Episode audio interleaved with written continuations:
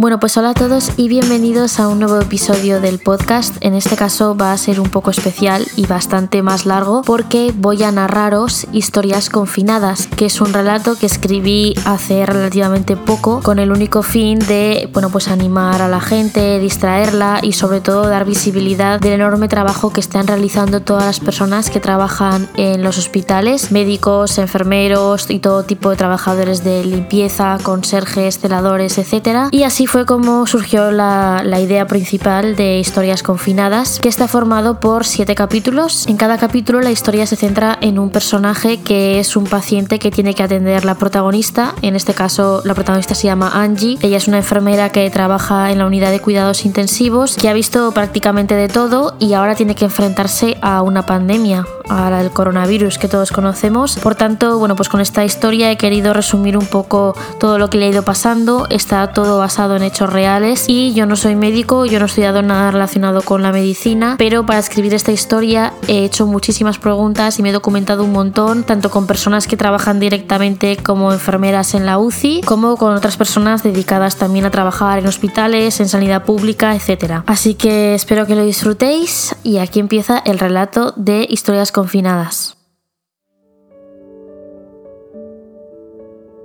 Capítulo 1. Flavio. Viernes 13 de marzo de 2020. Móvil, dinero, llaves, se repitió Angie en voz alta. Y tarjeta de acceso. ¿Tarjeta de acceso dónde está? Petunia, ¿me la has robado tú? La perra, como si hubiera entendido lo que le había dicho, corrió hacia la silla del comedor, donde colgaba la tarjeta del hospital de una cinta amarilla. Angie se la puso alrededor del cuello. Te veo en unas nueve horas, ¿vale? Se despidió de Petunia, que se quedó agachada justo donde la había dejado. Angie bajó los dos pisos por las escaleras, sin tocar nada, y después salió a la calle. Como cada vez que tenía turno en la unidad de cuidados intensivos, se preguntó qué la esperaría en cuanto cruzara aquellas puertas.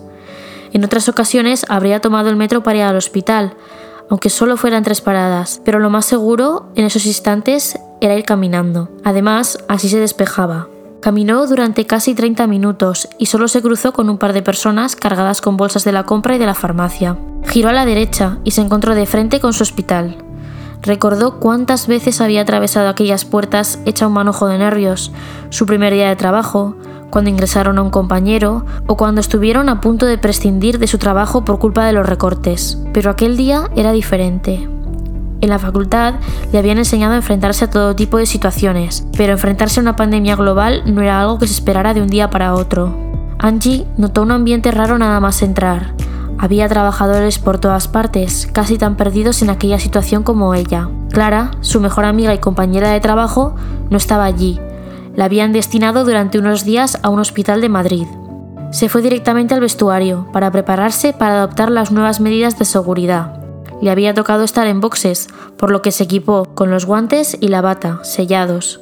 Después se puso la mascarilla FFP2, el gorro y la pantalla. Casi 20 minutos después, caminó por esos pasillos que ya sabía de memoria y miró qué camas le había tocado en el sorteo. Buenos días, saludó a uno de sus compañeros, Carlos, que le había tocado formar parte del grupo de control. ¿Cómo va la cosa en la 2? Acaba de entrar un estudiante italiano de Erasmus con síntomas severos de COVID-19. Vale, respondió Angie, echando un vistazo a su historial.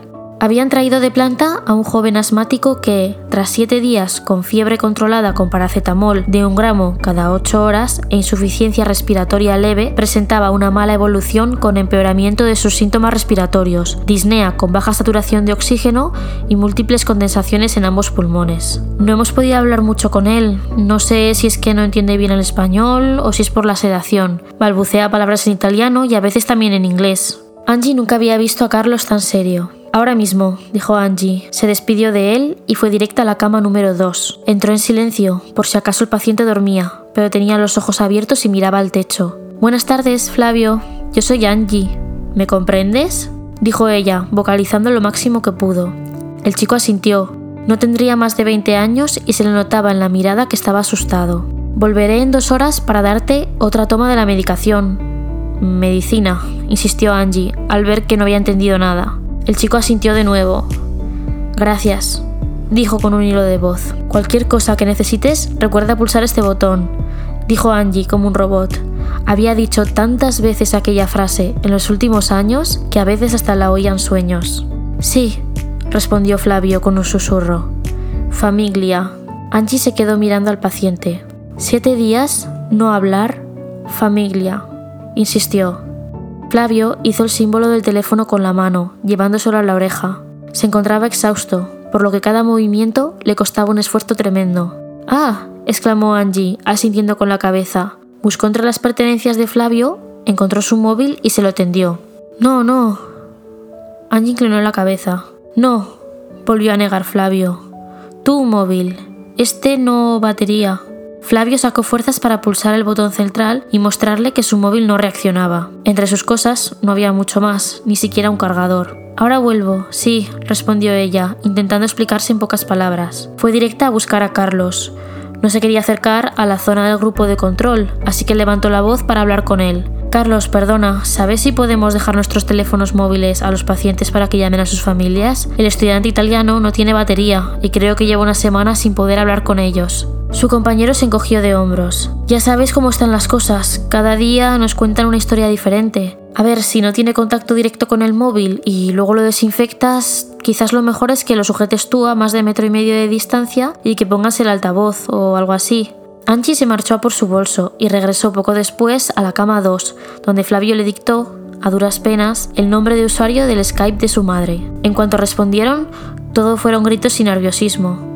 Angie sujetaba el móvil a los pies de la cama de Flavio, mientras que éste hablaba tan rápido con su familia que ni en castellano le habría entendido. La chica deseó haber atendido un poco más en aquel curso de verano de italiano que hizo con 18 años en la escuela de idiomas, aunque algunas frases sí que logró entender. Su familia llevaba días llamando, intentando contactar con sus compañeros de piso y también varios hospitales de Barcelona, sin éxito. En la universidad no lo habían visto desde hacía más de dos semanas y además ya habían cerrado, por lo que no podían contactar con nadie más que con el personal de conserjería. Cuando terminaron la llamada, Angie se dio cuenta de que Flavio estaba llorando. ¡Ey! No te desanimes, ¿eh? No estés triste. Aquí vamos a cuidarte como tu familia y los podrás ver muy pronto. Familia, respondió él, pronunciándolo bien. Eso es, y ahora descansa. Angie tomó un par de anotaciones en su historial y dejó atrás la cama 2 para continuar con el resto de pacientes. Las horas fueron pasando, a veces lentas, otras más rápidas, pero todas ellas con mucha presión, hasta que llegó el fin de su turno. Volvió al vestuario y poco a poco se quitó el equipamiento, desinfectándose bien, hasta que abandonó el hospital con su jersey de cuello alto y vaqueros. De camino a casa, no pudo evitar pensar en Flavio, Nunca dejaba que las historias que vivía en la UCI la acompañaran en cuanto salía por la puerta, pero la desesperación del chico por ver a su familia y poder tranquilizarla le dejó con una sensación agridulce. Cualquier otro día habría ido a casa de sus padres o habría llamado a sus amigos para tomar algo y desconectar del trabajo, pero se tendría que conformar, al igual que Flavio, con una llamada telefónica. Y así, por primera vez, se alegró de que las calles estuvieran vacías para que no la vieran llorar. En el hospital, cada día cientos de trabajadores se dejaban la piel ayudando y apoyando a sus pacientes, dándoles ánimos para que salieran adelante. Pero había algo que a Angie le hizo romper a llorar nada más girar la esquina que dejaba atrás el hospital, donde estaban trabajando gran parte de sus compañeros. ¿Quién los animaba a ellos? Capítulo 2 Milagros. Jueves 19 de marzo de 2020. Angie se levantó a las 12 del mediodía. Todavía no había recuperado las horas de sueño del último turno, dos días atrás, que había sido por la noche. Por suerte, en el sorteo le tocó grupo de control y no en boxes. En cuanto se despejó, cogió el móvil y se puso al día de todos los mensajes, pero era imposible. Desde que había empezado el confinamiento, cada día recibía un sinfín de notificaciones, algunos hasta de personas con las que apenas había hablado una vez. Todos querían preguntarle alguna duda médica, pedirle un favor para el hermano de su cuñado o pedirle un diagnóstico personalizado sin ningún tipo de consideración. Al principio, Angie decidió contestarlos para ayudar a aquellas personas, pero a los pocos días, cuando pasaba horas respondiendo llamadas de familiares histéricos, dejó de hacerlo. Por eso, ya solo miraba el móvil para hablar con sus padres y sus amigos, nada más. Comprobó el correo por si había algo importante que debería saber del trabajo y respondió un par de emails antes de salir de la cama. En cuanto Petunia escuchó que se abría la puerta de la habitación, corrió a darle los buenos días a base de lametones. Angie se duchó, se vistió con lo primero que vio y bajó a la perra a pasear. Caminó solo un par de manzanas y luego dio la vuelta por el mismo camino por el que había venido. No era un paseo tan largo como los que solía hacer en compañía de Petunia, pero tenía que ser un ejemplo de responsabilidad en aquellos días. A cambio, jugó con ella durante un rato con su peluche favorito, al que, por cierto, le faltaba ya una pierna y dos brazos. Se preparó la comida, retomó la lectura de La sombra del viento y regó las plantas. La alarma de las 7 le indicó que tenía que irse a trabajar. Dejó el libro en un lugar a salvo de Petunia y marchó con el tiempo justo para llegar a las 8 menos cuarto. En el vestuario se preparó para ponerse otro día más su equipamiento. Después de tantos días ya había pasado de ponérselo en 20 minutos a solo tardar unos 10. ¿Cómo le va a Clara? Fue lo primero que le preguntó Carlos, buscándola con la mirada. Pues todavía le queda una semana por allí, respondió Angie, que había mantenido el contacto con ella todos los días por WhatsApp. La echó de menos, confesó él, mirando a la parte de la estantería que le correspondía cuando estaba trabajando. Su nombre y apellidos, al igual que el de todos los trabajadores de la UCI, estaban escritos en diferentes casilleros estrechos y alargados.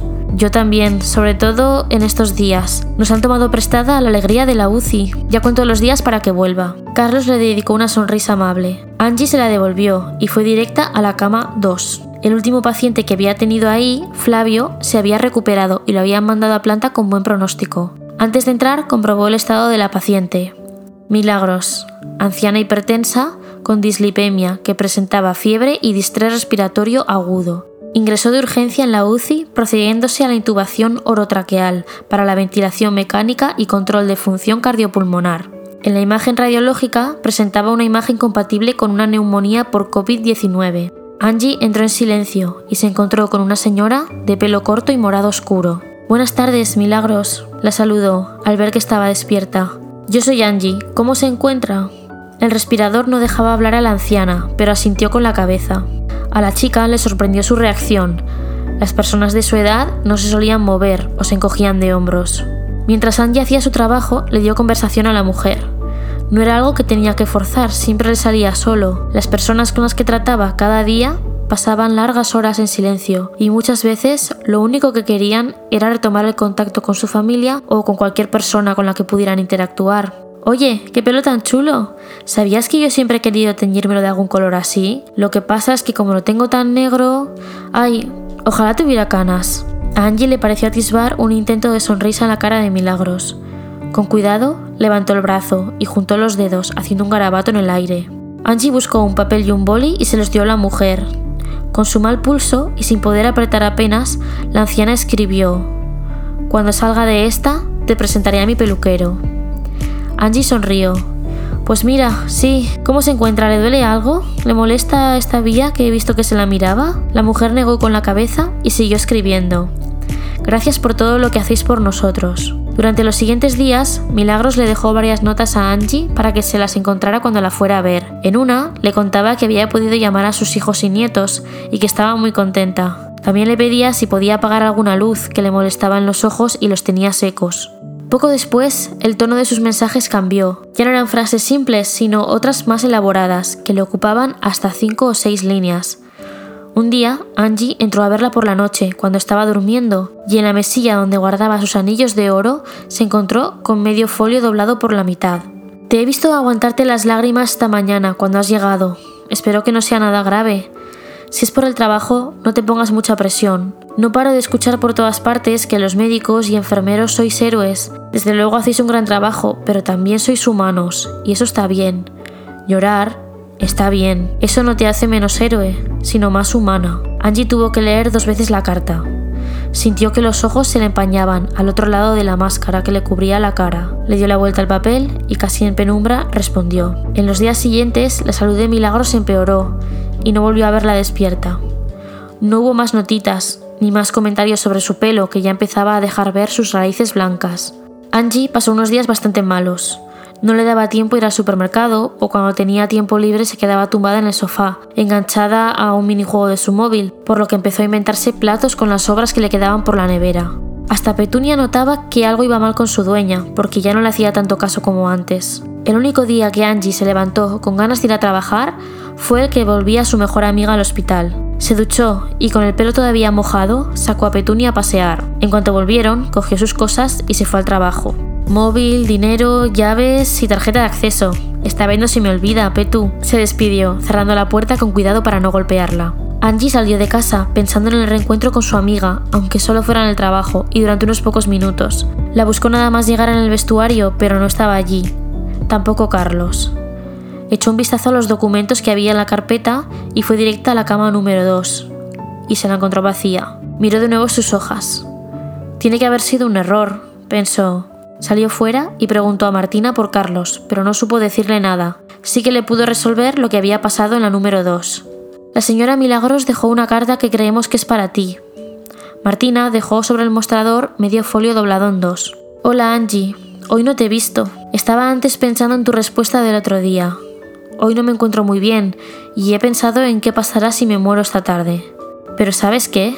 Lo haré tranquila, porque sé que el que venga detrás podrá contar con un equipo como el tuyo. Gracias por hacerme sentir en casa cuando me he sentido a kilómetros de mi familia. Postdata, mi peluquero trabaja en Balmes con Córcega.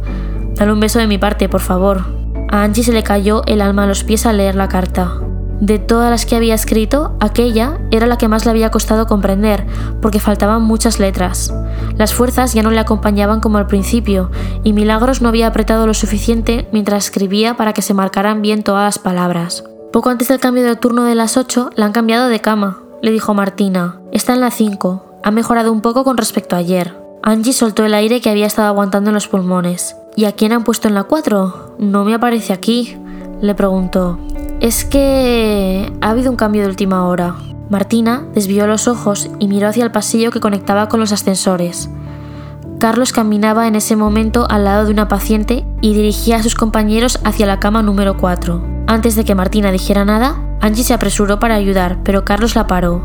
Quería habértelo dicho a primera hora, pero no te he encontrado, le dijo, levantando la voz para hacerse oír al otro lado de la máscara. Se hizo a un lado para que Angie entrara. Miró a la chica que estaba tumbada en la cama número 4, entubada y con un respirador, y se le cayó el alma a los pies. Se trataba de Clara. Capítulo 3. Clara. Jueves 26 de marzo. Cuando empiezas a estudiar una carrera relacionada con la sanidad, siempre hay alguien, ya sea un profesor, tu tío enfermero o la vecina cuya hija hizo medicina, que te advierte de lo mismo. De hecho, Angie todavía recordaba las palabras de su primera tutora de prácticas. Corazón caliente, mente fría. Al principio, toda esa teoría le resultaba difícil de aplicar y siempre se acordaba de sus primeros casos, las primeras muertes, las primeras noticias a los familiares y también las últimas palabras. Para Angie, con el tiempo, todo aquello se convirtió en una rutina impuesta que nunca dejaba de doler, pero sobrellevaba cada vez un poco mejor, hasta que vio a su mejor amiga entrar en una cama de la UCI. El corazón se le cayó a los pies en cuanto reconoció sus rasgos, ocultos parcialmente por un respirador que la mantenía con vida. Al verla así, tan débil, tan pequeña en una cama demasiado grande para su cuerpo, supo que ya había encontrado el caso más difícil de toda su carrera como enfermera. Sin saber de dónde, Angie sacó fuerzas para sobreponerse a la situación. Si habían puesto a Clara en la 4, significaba que estaría bajo su cuidado, así que tendría que aplicar lo que su tutora le había dicho años atrás. Corazón caliente, mente fría, susurró, alejándose de su cama. Fuera, Carlos y Martina la miraban con cara de pena. A Angie no le gustó ese gesto, así que hizo como que no la había visto y se puso a trabajar. Angie comprobó todos los datos que le había pasado su compañera desde control, Dejó de lado un momento la 4 para atender al otro paciente que le había tocado en el sorteo. En cualquier otra situación, las pequeñas pausas del café las pasaría con Clara, comentando alguna serie o haciendo planes para el fin de semana. Pero ya no había pausas, ni café, y la decisión de inducir a Clara en coma parecía ser cada vez más inminente.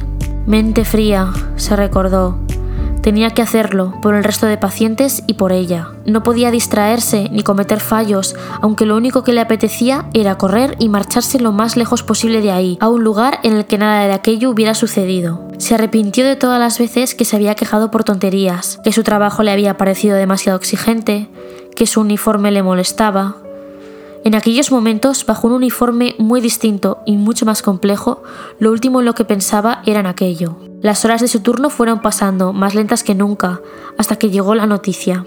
Clara está en coma inducido, le confirmó Carlos en cuanto volvió a la UCI después de comer. ¿Estás bien? ¿Necesitas algo? No, respondió Angie sin pensarlo dos veces. pero necesitaba muchas cosas. Necesitaba una persona a la que poder abrazar, con la que poder llorar en silencio durante horas sin necesidad de cruzar una palabra. Necesitaba ver a sus padres, decirles que los quería y que el cansancio mental estaba terminando con ella. Necesitaba que la gente que estaba al otro lado de las paredes del hospital entendiera que lo que pasaba ahí dentro, como había dicho Milagros, no era cuestión de heroicidad, era cuestión de humanidad que no contaban con los medios suficientes, que el personal sanitario se estaba poniendo enfermo y que, sin ellos, no iban a poder ir a ninguna parte, que si no tenían los recursos económicos necesarios para hacer frente al virus, no habría nada que lo pudiera parar. Y deseó con toda su alma que cuando todo aquello pasara, no se quedara todo en el recuerdo de los aplausos a las 8 de la tarde, que fuera más allá, que pagaran mejor a todos los trabajadores de los hospitales, que eran ellos los que daban la cara por la sanidad pública, que la gente saliera a la calle cuando se anunciaran recortes, que no dejaran que aquello volviera a suceder, no así. Con las lágrimas mojándole en la mascarilla, Angie entró a ver a Clara. En su rostro había una expresión de serenidad. Corazón caliente, mente fría, se repitió de nuevo, haciendo esfuerzos por no sollozar en voz alta, Después de cantar sus valores, se puso a su lado, a la altura de su antebrazo, y se apoyó en la barra de seguridad de la cama. Oye, Clarita, me dijiste que volverías pronto de Madrid, pero esto no es lo que me prometiste, ¿eh? Intentó bromear, pero no le salió muy bien y se le cortó la voz. El silencio fue la única respuesta en su conversación. Fueron pasando los días y Angie todavía no se hizo la idea de tener a su amiga postrada en la cama número 4. Cada tarde que pasaba por allí intentaba hablar con ella de lo que fuera. No sabía si Clara la escucharía o no, pero por lo menos a ella le ayudaba a sobrellevarlo mejor. Cuando pase todo esto tenemos que hacer esa excursión a Montserrat que tenemos pendiente, en el tren cremallera. Petunia, tú y yo, nadie más, solo chicas, le dijo el domingo, antes de terminar su turno. Sonrió debajo de la mascarilla, imaginándose su amiga por los caminos de tierra, quejándose, probablemente, de que no hubiera ningún Starbucks a 5 kilómetros a la redonda. Pero el lunes se le congeló la risa en los labios en cuanto recibió un mensaje de Martina a las 7 y media de la tarde. Clara presenta síntomas de un posible shock séptico. Angie ni siquiera contestó. Se puso de pie de un salto. Petunia, que hasta entonces estaba dormida en la alfombra del salón, se despertó y movió el rabo, pensando que era su hora de paseo. Lo siento, Petunia, fue lo único que dijo, esperando que, en alguna parte de su cerebro perruno, entendiera que se trataba de una situación de vida o muerte. Angie se vistió en un segundo y salió a la calle. Caminó en línea recta, moviendo las piernas lo más rápido que podía. Si seguía así, llegaría en tiempo récord al hospital. Y entonces lo escuchó. Al principio se extrañó cuando a lo lejos le pareció escuchar una especie de ruido, como si hubiera gente por la calle y nada de aquello estuviera ocurriendo. Pero de pronto lo tuvo encima, Decenas de personas abrieron las ventanas de sus casas, algunas incluso salieron al balcón, y el ambiente pasó del gris a todos los colores. La gente comenzó a aplaudir desde todas partes, creando una ovación que le abrumó. Angie nunca había hecho mucho caso al aplauso sanitario, porque en su manzana nadie se animaba a participar, pero se quedó pasmada cuando vio que todo el mundo a su alrededor salía, en comunidad, para unirse a las 8 de la tarde con un único fin, animar a los trabajadores de los hospitales. Pasó un minuto y los ánimos no decayeron, sino todo lo contrario. Alguien empezó a poner música y a su izquierda habría jurado que un grupo de vecinos coreaba al mismo tiempo el cumpleaños feliz. Una señora mayor se echaba a llorar justo enfrente y se tapaba la cara con las manos de emoción. Pasaría los 80 años y parecía estar sola en su piso. Con un nudo en la garganta y a punto de soltar una lágrima, cruzó la calle y de pronto le sorprendió una ovación todavía más grande. Un grupo de adultos le gritaban desde los balcones, dándole las gracias. Al principio, Angie no supo cómo habían adivinado que era enfermera, pero entonces cayó en la cuenta de que llevaba colgando su tarjeta de acceso. Los aplausos subieron de nivel y Angie, sin saber qué hacer, se llevó la mano al pecho. No sabía qué le esperaría en cuanto pusiera un pie en la UCI con Clara dentro. Tampoco sabía si estaba preparada para enfrentarse a ello, pero lo que tenía claro era que aquella sensación que nunca antes había vivido jamás la olvidaría. Capítulo 4. Santiago. Martes 31 de marzo de 2020. Desde la noticia de que la salud de Clara había empeorado gravemente, Angie se había puesto en modo piloto automático. Se movía como un autómata por la casa, cocinando de forma rápida y sencilla. Pasaba las horas viendo series para no pensar. Por primera vez en mucho tiempo se tomó pastillas para poder dormir. Las tenía en algún punto de su botequín de emergencias desde que volvió de su viaje de Buenos Aires y tuvo problemas para superar el jet lag. Al igual que cuando empezó el confinamiento, Angie se encontraba en una fase de negación. No se podía creer lo que estaba sucediendo. No aclara. Ella era demasiado joven, demasiado alegre para... Ni siquiera su mente quiso completar la frase. Contó los segundos hasta que su alarma sonara. Empezaba su turno a las 3 y acabaría a las 10 de la noche. Se vistió con la ropa de siempre y Petunia se puso en la puerta, intentando robar unas caricias antes de que Angie se fuera a trabajar pero ella le dio un par de palmaditas para que se hiciera a un lado y salió. Las calles no se parecían en nada a lo que había visto el lunes por la noche. Los balcones estaban vacíos. Entró al hospital en silencio y se equipó con el EPI. Unos minutos después atravesaba los pasillos de la UCI. Buenas tardes, chicos, saludó Angie a todos los que estaban ahí reunidos para el sorteo. El resto le contestaron y le mandaron palabras de ánimo, a las que ella respondió con una sonrisa falsa. Aguantó el tipo como pudo durante el sorteo y ni siquiera se quejó cuando le tocó, otra vez, en boxes. En aquella ocasión, como estaban bajo mínimos, le habían tocado además tres camas, la 1, la 2 y la 6. Se avecinaba una tarde muy larga. Cuando el grupo se dispersó, Angie preguntó directamente por Clara, pero la respuesta era siempre la misma. Sigue igual, le dijo Martina.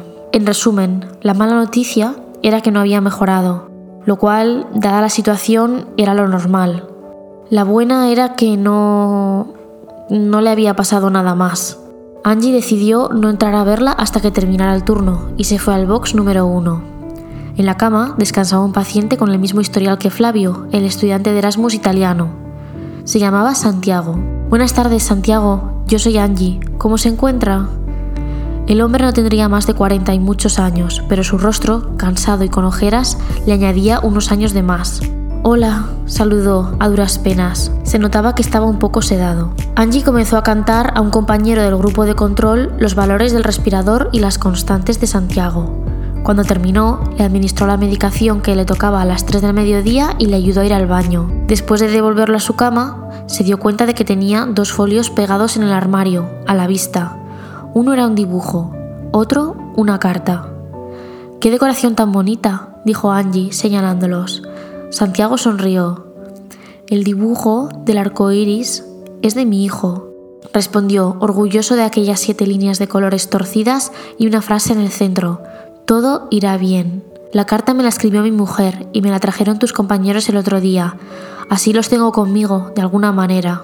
Le costaba hablar, pero que tuviera ganas de comunicarse era una buena señal. ¿Cómo se llama su hijo? Raúl, tiene nueve años, y por favor, tutéame. Qué majo, respondió ella sin pensarlo. Terminó de anotarlo todo y se despidió de él, diciéndole que volverían un rato. El resto de pacientes que le habían tocado en el sorteo estaban completamente sedados, por lo que no tuvo mucha conversación durante las próximas horas. Cada vez que pasaba por delante del box número 4 se le aceleraba el pulso, pero sabía que tenía que ser profesional. Ahora, más que nunca, había que darlo todo. Si sus compañeros estaban cayendo enfermos, tendrían que trabajar más rápido, más horas y bajo una presión mucho mayor. Angie sintió que en algún momento, cuando todo aquello pasara, se darían unas vacaciones muy lejos de allí, donde nadie pudiera encontrarla durante mínimo una semana. Aunque su sueldo tampoco le permitía salir del país, se iría a un lugar del mapa, se iría al lugar del mapa más lejano de Barcelona. Lo tenía muy claro. Cuando regresó a la número 2, Santiago estaba despierto. Por favor, dame un poco de conversación, le rogó antes de que Angie saliera. Me siento muy solo aquí y además no os distingo porque vais todos iguales. ¿Sabes lo que podrías hacer? Escribir tu nombre en la parte superior de la pantalla protectora o algo así, porque a veces me siento rodeado de extraños y si por lo menos os pudiera identificar... Angie recordó que una paciente le había dicho algo similar. ¡Qué buena idea! ¿Sabes qué? Se lo voy a proponer a todos los enfermeros de boxes. ¿Cómo se te ha ocurrido? Santiago se encogió de hombros. Con mi hijo hacemos muchas actividades así. Le diagnosticaron con TEA cuando tenía cuatro años, y desde entonces siempre estoy pensando en este tipo de cosas. Angie volvió a mirar el dibujo. No quería preguntárselo porque ya se imaginaba la respuesta. Mantener ocupado y distraído a un niño autista tenía que ser todo un reto. Seguro que está bien, intentó animarle Angie. Bueno, Estamos teniendo problemas con sacarlo de casa. Hace unos días a mi mujer le gritaron por la calle. Angie resopló. A la gente todavía le queda mucho que aprender. Pues sí, le dijeron que debería llevar al niño marcado de alguna manera para que todo el mundo supiera por qué está saliendo. Fíjate, marcarlo. ¿Hasta dónde vamos a llegar? Angie no supo qué decir, pero por un momento compartió la frustración de Santiago. Esa impotencia por no poder hacer nada por alguien le resultó familiar. Tres boxes más allá, Clara estaba todos los días entre la vida y la muerte. Piensa que todo esto va a pasar. De verdad, le dijo Angie. Van a ser días complicados, sí, las cifras irán cambiando. Es posible que bajen un poco, pero luego vuelvan a repuntar. Eso no lo sabemos, porque depende de muchos más factores. Pero estoy segura de que saldremos adelante, y usted también. Santiago sonrió, con dificultades. Es que me siento tan mal por no poder hacer nada. Siento que he dejado a mi mujer sola frente a todo y... Santiago, por favor, le cortó enseguida a Angie. Es muy importante que intentes no alterarte en el estado en el que te encuentras. Vale, perdona, respondió en un susurro. No te tienes que disculpar, simplemente piensa que tu hijo está en buenas manos. Tu labor aquí es recuperarte. Suficiente está luchando tu cuerpo como para que tu mente se meta en otras batallas. Entiendo que estás preocupado, pero lo mejor que puedes hacer ahora mismo por tu mujer y tu hijo es descansar y recuperarte. Y verás que pronto los tres os volvéis a abrazar. Capítulo 5. Elena. Jueves 2 de abril de 2020. El calendario cambió de mes, pero muchas cosas siguieron prácticamente iguales. Los turnos bajo presión, la sospecha de Petunia de que algo raro pasaba, los pacientes que iban y venían, algunos para bien y otros para mal, el aplauso sanitario, las declaraciones del presidente en la televisión alargando más días el estado de alarma y la salud de Clara. Cuando Angie salió de su turno, le molestó tanto la luz del sol que tuvo que pararse un par de segundos hasta acostumbrarse. Cuando había entrado era de noche, y ahora el reloj del hospital marcaba las 8 y 20 de la mañana. Le picaban los ojos de haberse pasado ocho horas delante de una pantalla de ordenador, levantándose solo para preparar la medicación del turno e ir al baño. El resto del tiempo lo había pasado entre números que medían la tensión, temperatura, saturación y otros parámetros. Estaba exhausta, pero al mismo tiempo no quería volver a casa. Se sentía culpable por alejarse de Clara, aunque ella fuera ajena a todo lo que pasaba a su alrededor. Tosió un par de veces para aclararse la garganta que le había estado molestando toda la noche. Ya en la puerta vio a Elena a lo lejos. Elena era una trabajadora de limpieza de la UCI, por lo que muchas veces coincidían por los pasillos y en las pausas, pero en las últimas semanas apenas había tenido un momento para hablar con ella. La mujer la saludó y señaló su móvil, avisándole de que le iba a llamar. Fuera del hospital, sin el EPI, lo mejor era evitar las conversaciones en persona. La pantalla de Angie se iluminó poco después, justo cuando giró a la esquina que dejaba atrás el hospital para ir a su casa. Elena, qué ilusión verte, aunque no pueda ni darte dos besos. ¿Cómo estás, guapa? le preguntó con un marcado acento rumano. Tanto Elena como su familia provenían de Rumanía, Llevaba más de 10 años viviendo en España y aún así todavía conservaba ese acento que tanto le gustaba. Derrotadísima, dijo Angie. Me voy a casa, pero ya, lista para destrozar todavía más mis horarios de sueño. ¿Tú cómo vas? ¿Estáis haciendo más horas? Sí, sí, más horas, respondió Elena. Ahora en un rato volveré a subir. He visto que a Clarita la han ingresado. ¿Está bien? Angie suspiró. Había contado tantas veces aquella historia que ya le salía de carrerilla. Está en coma inducido, ni ha mejorado ni ha empeorado, le explicó. Me mantienes al día de su evolución si puedes, ¿vale? Y ahora vete a casa y duerme, por favor, le rogó Elena. Angie no pudo evitar sonreír. La persona más trabajadora que conocía y que menos descansaba le estaba pidiendo que nada más llegar a casa se metiera en la cama. ¿Tú también estás teniendo sueños raros desde que empezó todo esto? le preguntó Angie, intentando cambiar de tema. ¿Qué va? respondió Elena alegremente. Ya sabes que yo, aunque duerma poco, lo aprovecho bien. Aunque ahora mismo no me importaría hacer una siestecita en la sala del material, aunque solo fueran cinco minutos. Elena imitó el sonido de unos ronquidos y Angie se rió.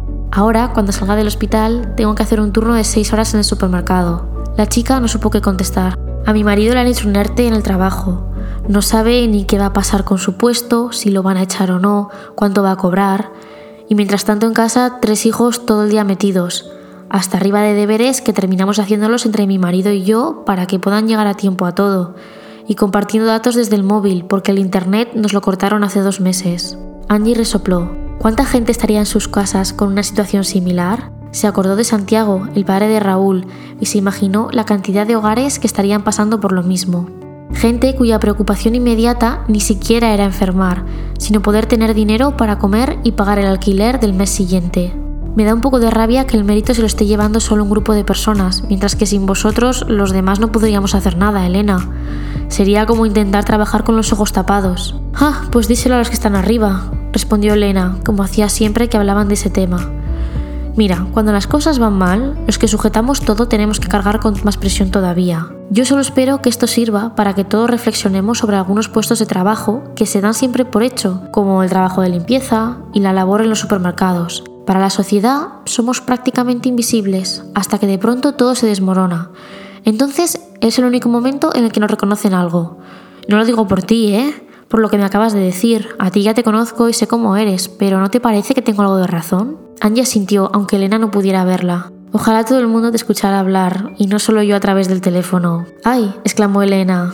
Ojalá hubieran tenido mis padres el dinero de pagarme la carrera de derecho o algo así. Estaría por ahí defendiendo todo lo defendible. Para mí ya es tarde, así que espero que las próximas generaciones lo hagan. Espero que esta crisis les despierte esa chispa. Y ya me estoy poniendo filosófica otra vez, lo siento.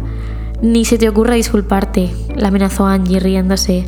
Precisamente por aquello, Elena era una de sus compañeras de trabajo favoritas del hospital. Te tengo que dejar porque ya estoy llegando a casa y tengo que sacar a Petunia e ir a la farmacia. Llevo toda la noche con tos seca. Vale, guapa, yo me vuelvo ya para adentro, dijo Elena. Cuídate y muchos ánimos, ¿eh? Cuando todo esto pase te voy a dar un achuchón.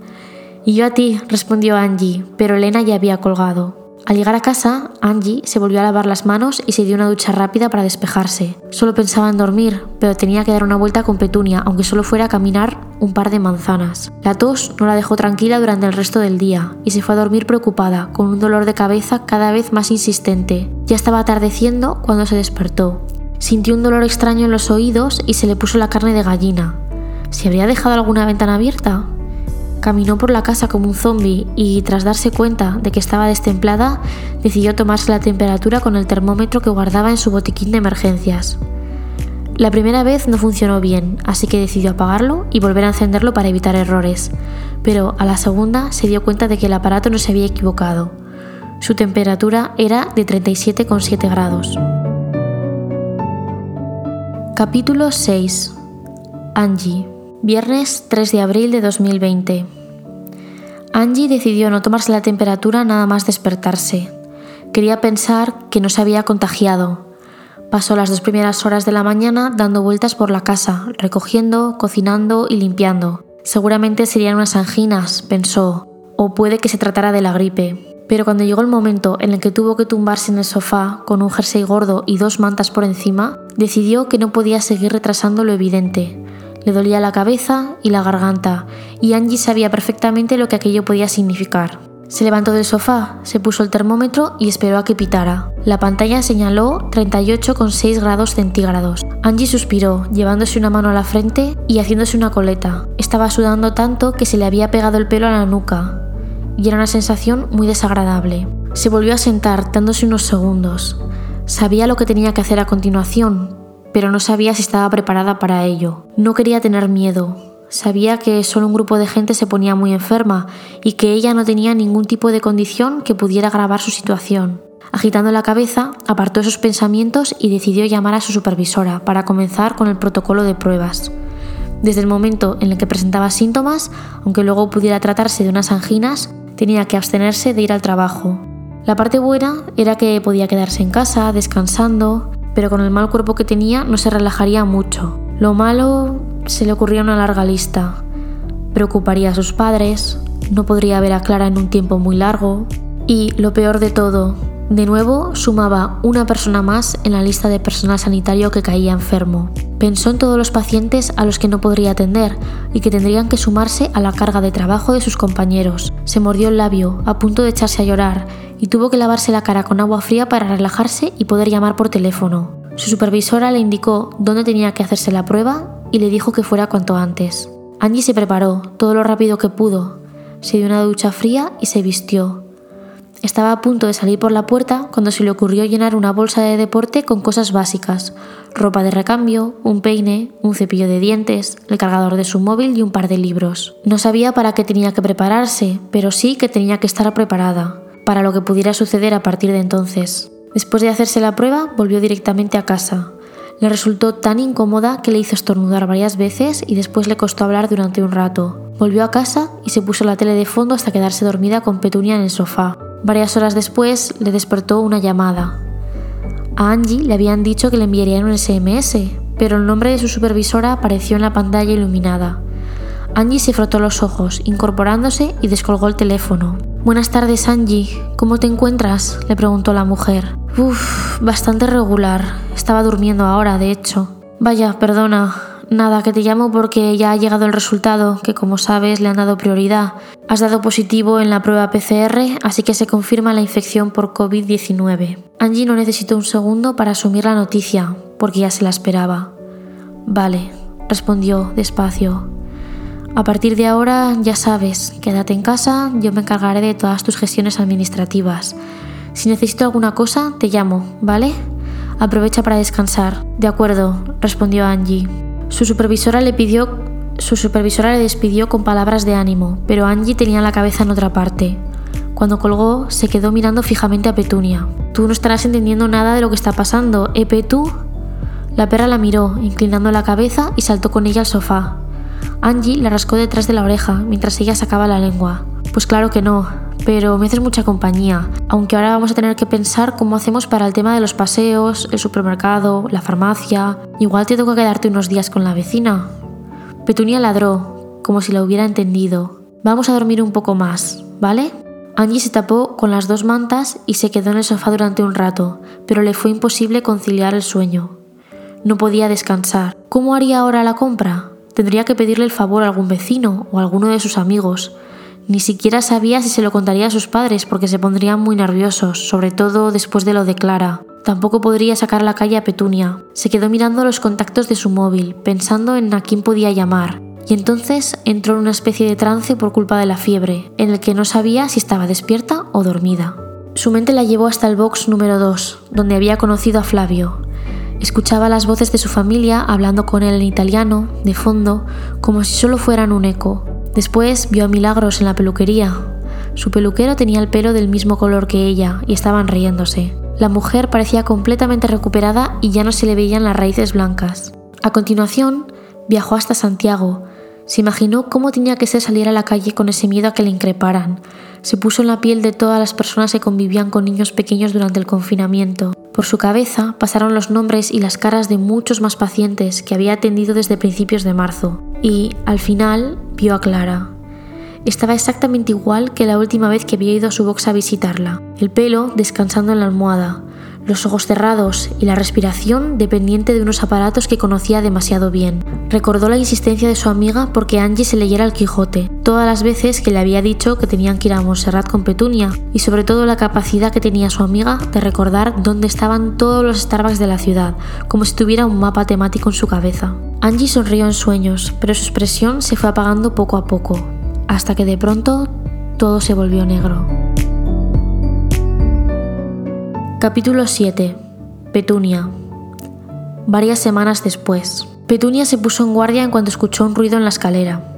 Corrió hacia la puerta, ladró un poco y no se relajó hasta que escuchó cómo el ascensor se paraba en la planta calle. Después volvió trotando hasta la habitación de Angie.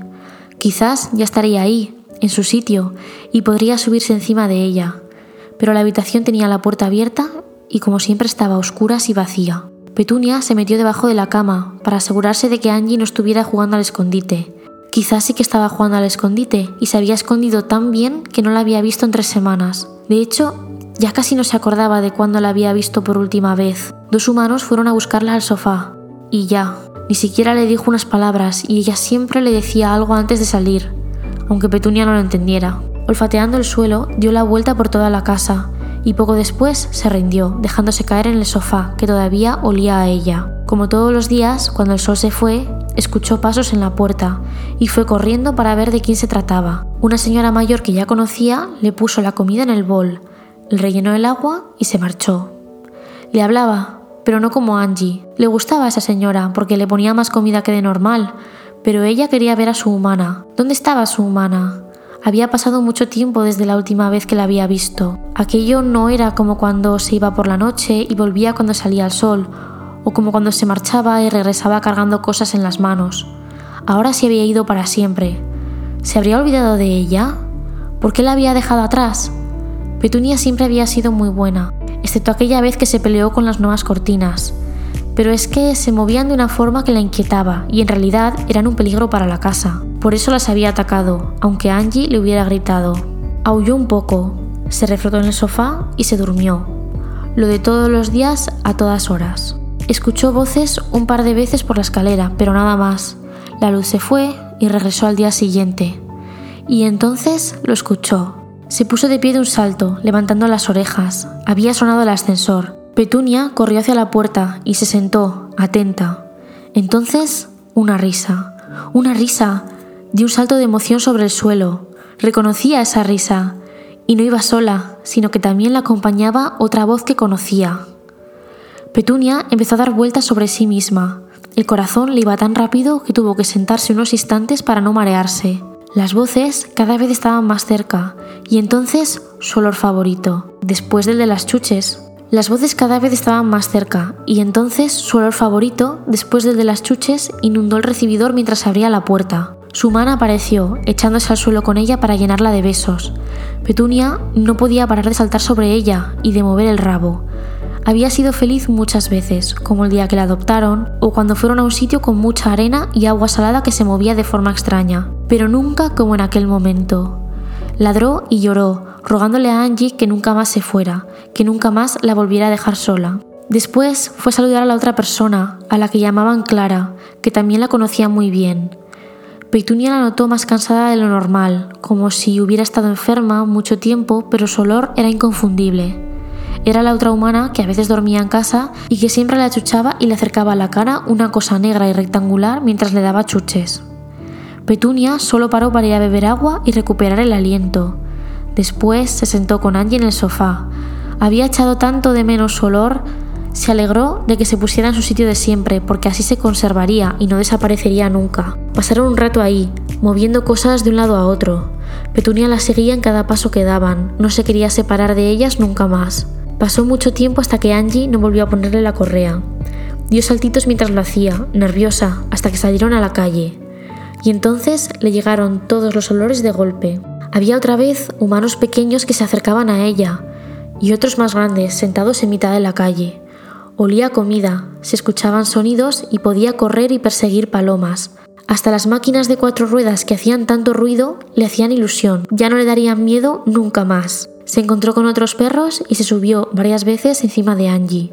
Y entonces Angie se dio cuenta de que al final la vida se trataba de vivirla un poco como lo hacía Petunia, encontrando la felicidad en las cosas sencillas. Bueno, y hasta aquí historias confinadas. Si habéis llegado hasta aquí, muchas gracias por acompañar a Angie y a todos los pacientes, a Petunia y a los demás en toda esta aventura. Simplemente deciros que si vais a mi Instagram, en mi Instagram TV, en el capítulo número 7, que es el último de todos, tenéis al final unos pequeños agradecimientos que me haría mucha ilusión que escucharais, porque además tengo una invitada muy especial que es la verdadera Petunia, que no sé si la conocéis, pero no es una perra como en este relato, es una chinchilla y creo que os puede gustar mucho. Así que ahí os hablo de todas las personas sin las cuales este relato no habría existido nunca. Y eso es todo, espero que os haya gustado mucho. De verdad, muchísimas gracias por todo vuestro apoyo y nos escuchamos en el siguiente episodio. Adiós.